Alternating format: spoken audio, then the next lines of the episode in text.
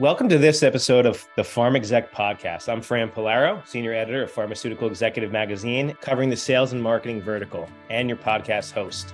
The Pharm Exec Magazine is a multimedia publishing brand that brings you the latest commercial insights to master the science of success. I'm here today with Marcella Millier Chiora, who is the Chief Marketing Officer at Deep Intent, which boasts an advertising platform built for healthcare marketers that ultimately improves patient outcomes through the artful use of advertising, data science, and real world clinical data. Marcella is a previous contributor to Pharm Exec and has been a wonderful resource for me for past articles. Today's topic is connected TV, aka CTV. Thanks for being on the pod, Marcella. Thanks for having me, Fran. Of course. So, can you give our listeners a quick little elevator speech about yourself and Deep Intent just to get us started? Absolutely. You already said my name perfectly spelling, yeah. like which is very rare. So kudos to that. Thank you. So I am Marcella Milia Chiora. I'm the Chief Marketing Officer at Deep Intent. And Deep Intent advertising platform was built purposefully for healthcare marketers by healthcare marketers on the idea that technology can measurably improve the lives of patients. So that's what we do every day. All right, so let's jump into CTV. We know CTV is one of the hottest marketing channels out there today. Can you tell us why? For pharma marketers specifically, CTV advertising offers really unique opportunity to power their campaigns with a privacy safe health data while also making it possible for them to optimize their campaigns towards like real world outcomes like audience quality and script performance. If you top that with the fact that marketers really they cannot reach the entire target audience solely with linear TV today. It really stresses the importance why they need CTV, right? Like, and and Fran, I know you love your stats, so I have some stats here for you. For example, today, 87% of the US household have at least one CTV device. More than half, specifically 58%, of the US population is reachable with advertising based video on demand. I'll give you another alphabet soup here that's called AVOD. And then compared to 57% reach via linear TV. So it's it has to be a part of a media mix. You cannot ignore it. Yeah, we have three of them here at my house. There you go. But I do know that there is some acronyms that can get confusing, you know, with companies and in, in, in different industries. So for this, the one that immediately comes to mind for me, because it initially confused me, was over the top versus mm-hmm. CTV. Can you explain the differences between the two? Absolutely. It is actually quite simple when you think of it in terms of devices, right? So Connect TV is any video content streamed over the internet, so IP protocol, if you will, and watched on a TV set. So, for example, using a Roku device connected to your TV to watch a favorite streaming platform, or you could do it directly through your LG Smart TV on the apps on the homepage, right? So that's connected TV. Over the top is any video content that is streamed over the internet and it can be watched on any device. So, for example, it can be using a laptop, a tablet, smartphone, or connected TV to watch a favorite platform the way that I like to think, like simplifying even further, is all CTV is OTT, but not all OTT is CTV. Make sense? Perfect. So, what is the role of TV today for pharma specifically, and where does CTV fit in? How do viewers perceive this shift, and what does that mean for you as the marketers? That's a four part. yes, the, the media mix question, right? We got to love it. Bottom line, Fran TV's role in driving overall awareness has really not changed. It just evolved. TV is known for its wide reach, right? It has long served the pharma industry well. It really enables many brands to educate the consumer about different conditions and their potential treatment, right? So that is TV's role. Awareness is not going to change. What is also good news is that for viewers or patients, right? We're all patients. TV is TV is TV. Regardless of being a potential patient or HCP, it is viewed as TV, right? Mm-hmm. And then the viewer has really no idea if they are watching streaming or linear, unless they are more savvy than the average person. I believe you covered our study that we've done early in the year, but like we did a study with LG Ad Solutions that show that users said that their viewing habits were split almost 50 50 between linear and streaming. In fact, like some users on the uh, qualitative study, they reported saying that they were watching linear TV. And then when we compare and contrast it with the actual data, the uh, ACR data or content recognition data on screens, they were majority of them were actually watching uh, connected TV and they did not even realize that fact, right? Makes so, sense. what it really tells me is that the viewing experience is so interchangeable, the people don't even realize that they're streaming, right? And also, in reality, connected TV and linear TV, they can be and they should be looked at as dynamic duo when using in complement to one another.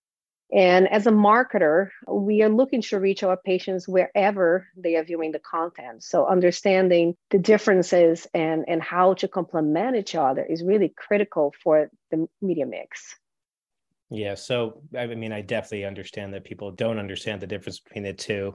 But what does that mean in terms of differentiation for the marketer? What is the real differentiator of this dynamic duo of TV and CTV? It has to be the data, full stop data. And we love data, right? Like specifically, if it can help us pinpoint how to reach the right patient at the right time in order to drive results, right? And that's by like we can really buy CTV the way we target and optimize and measure the impact of any digital campaign to extract as much value that we can. Whereas most of linear TV today is still bought on demos, right? So again, the data. If you look at CTV, the targeting capabilities are very sophisticated. For example, you can target specific for pharma based on a multiple factors like HCP degree type, HCP specialty. And by the way, HCP, if you're, the listeners should know, but if they don't, it is healthcare providers. We can do labs, practice location, diagnosis, procedure codes, genomic, NPI, and much more, right? And if you go to linear, you are really held to your traditional age demo geo capability. So it's a big, big difference. The other difference is also because of the data uh, and the digital nature of CTV, we can measure the impact of the campaigns based on real world outcomes, which now propels effectiveness of all the campaigns, right? And I can give you like an, a real live example for a campaign that we actually just discussed at Digital Pharma East with our client and agency. We are conducting an integrated CTV campaign for Nurtec ODT in partnership with Klick Health, their agency of record. And by integrated, I mean patient and HCP media coordination, right? And so far, the campaign has proven to be highly effective. We were able to drive immediate script lift with the new patient starts, increasing really, really rapidly in the first 120 days of the campaign. The performance so far outpaced expectations, given the typical 45 day conversion window for a patient to get on script. Like we really shortened that funnel. And we were also able to prove that when you coordinate the media, you also improve the overall script performance, meaning that when HCPs and patients were both exposed, we saw the patients were about like 29% more likely to go to the script, and HCPs were 19% more likely to prescribe the brand. So it really shows the power of having CTV in a coordinated campaign and the power of coordinating the media between both, right? Like patients and HCPs. And you could not do that with linear, but you can do that with a CTV campaign. Yeah, it definitely seems like a huge advantage. And that's interesting. Yeah. One of the first pieces I wrote was on Biohaven and Nurtec. So good case study for me. It's nice to see awesome. they're still at it. so many pharma marketers are hesitant to dive into CTV. This again, I got another two part question for you. Why mm-hmm. should pharma marketers care about CTV and what does CTV give you that linear does not? Simply put, TV works and CTV works harder and smarter. It is just through the nature of the technology it employs and the data, really. I think CTV is a very exciting frontier for pharma marketers. It offers them the advantage of targeting, as we discussed, over linear TV. I would also say that CTV is proven to be superior in reaching relevant patient audiences and providing quality incremental reach on top of linear TV. We recently launched a product patient planner that really helps visualize, for example, the unique reach and overlap between linear TV and CTV in a planning stage. And there are a lot of audiences that you cannot reach on linear TV that you can reach on CTV. So you would be losing a big audience there if you did. I would say also the other piece, unlike linear TV, CTV campaigns can be optimized in real time to improve reach among clinically relevant audiences. You can't do that with linear TV. So if you have a CTV campaign, in the case like the campaigns that we are running on our platform, we are able to measure that campaign in real time towards script lift and audience quality. And we can automatically optimize that campaign towards those algorithms to make sure that the campaign is working as hard as possible to deliver the ROI and the expected results for the campaign. So it's definitely very exciting it changes the role right of the ctv within the mix not just delivering on awareness but also driving performance and conversion for the brands. So it's really like a through the funnel tactic that pharmas should be very very excited about it. What can the data and we know how important data is what can the data tell us about the overall ctv landscape the ctv audiences and their viewing preferences? All right so let's talk about data. So maybe we can break down the data in a few different buckets. Maybe like we let's start with like the audience and who is watching, right? So over the last two plus years, we really seen a major shift in TV viewing, mostly spurred by the pandemic, right? If you look at some of the stats from Disney when they launched uh, at Peacock, the growth surpassed what they had like for five years trajectory. Like that's how how much deceleration happened during pandemic. Prior 2020, the trends in streaming and cord cutting were mostly driven by the younger generations. But now, if you look at the viewership, it's really across all age groups that are represented in the space. SpotX actually, re- like they released a study recently across all US streamers that showed that about 35 to 54 year old makes 36% of all streamers. Viewers 55 plus makes up to a third uh, 33% of all streamers. Age 25 to 34 is 19%, and age 18 to 24 is 12%. So as you can see, like it's all ages are adopting. The device is not just for the young audiences, it's for really across the entire um, audience span. Big assist for COVID there. Yep, huge, huge. Like I, I would say like the silver lining, right? That and, and like we were talking before we started, like working from home two good things that came out of it. The other data bucket, if you will, is reach, mm-hmm. right? So today, 58% of the US population is now reachable via ad supported video on demand. So that's the AVOD acronym that we spoke about. Yep. You really make it essential to include streaming as part of your overall video strategy, especially when you consider the fact that about 35.5 million households have cut the cord. So those are households that you cannot reach with linear TV, right? And then on top of that, I believe it was around like July 2022 marked the first time that streaming surpassed cable usage.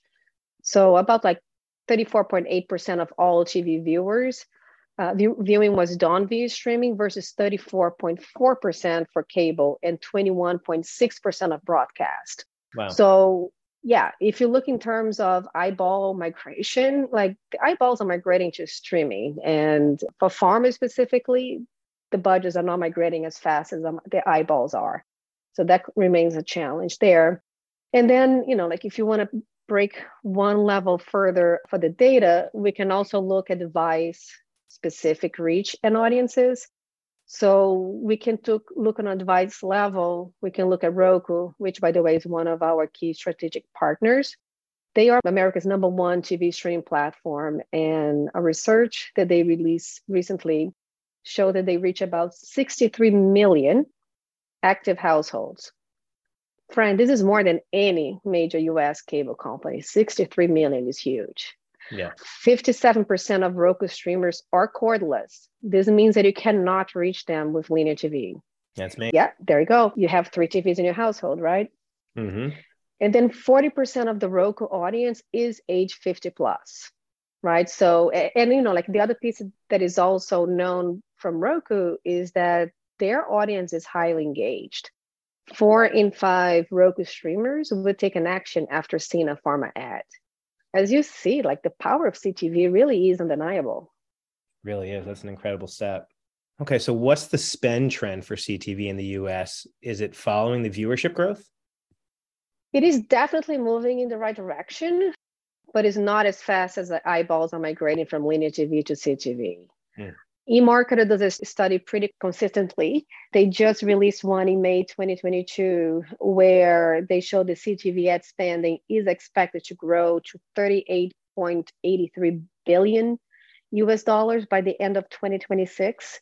So it's a pretty steep climb. The CTV ad market has grown so much this year that, you know, like this year's upfront spending alone mirrored what was spent on CTV in its entirety three years ago.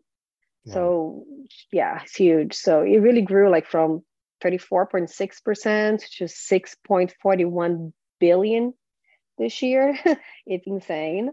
And and keep in mind the upfront numbers does not include CTV programmatic spend. So that is only the uh, direct to publisher spend that is cataloged, right? So if you add programmatic, it's even more because at the end of the day, what makes CTV special is the data and the way that it can maximize CTV is with programmatic because that's where you have the optimizations, you have the data to inform your targeting.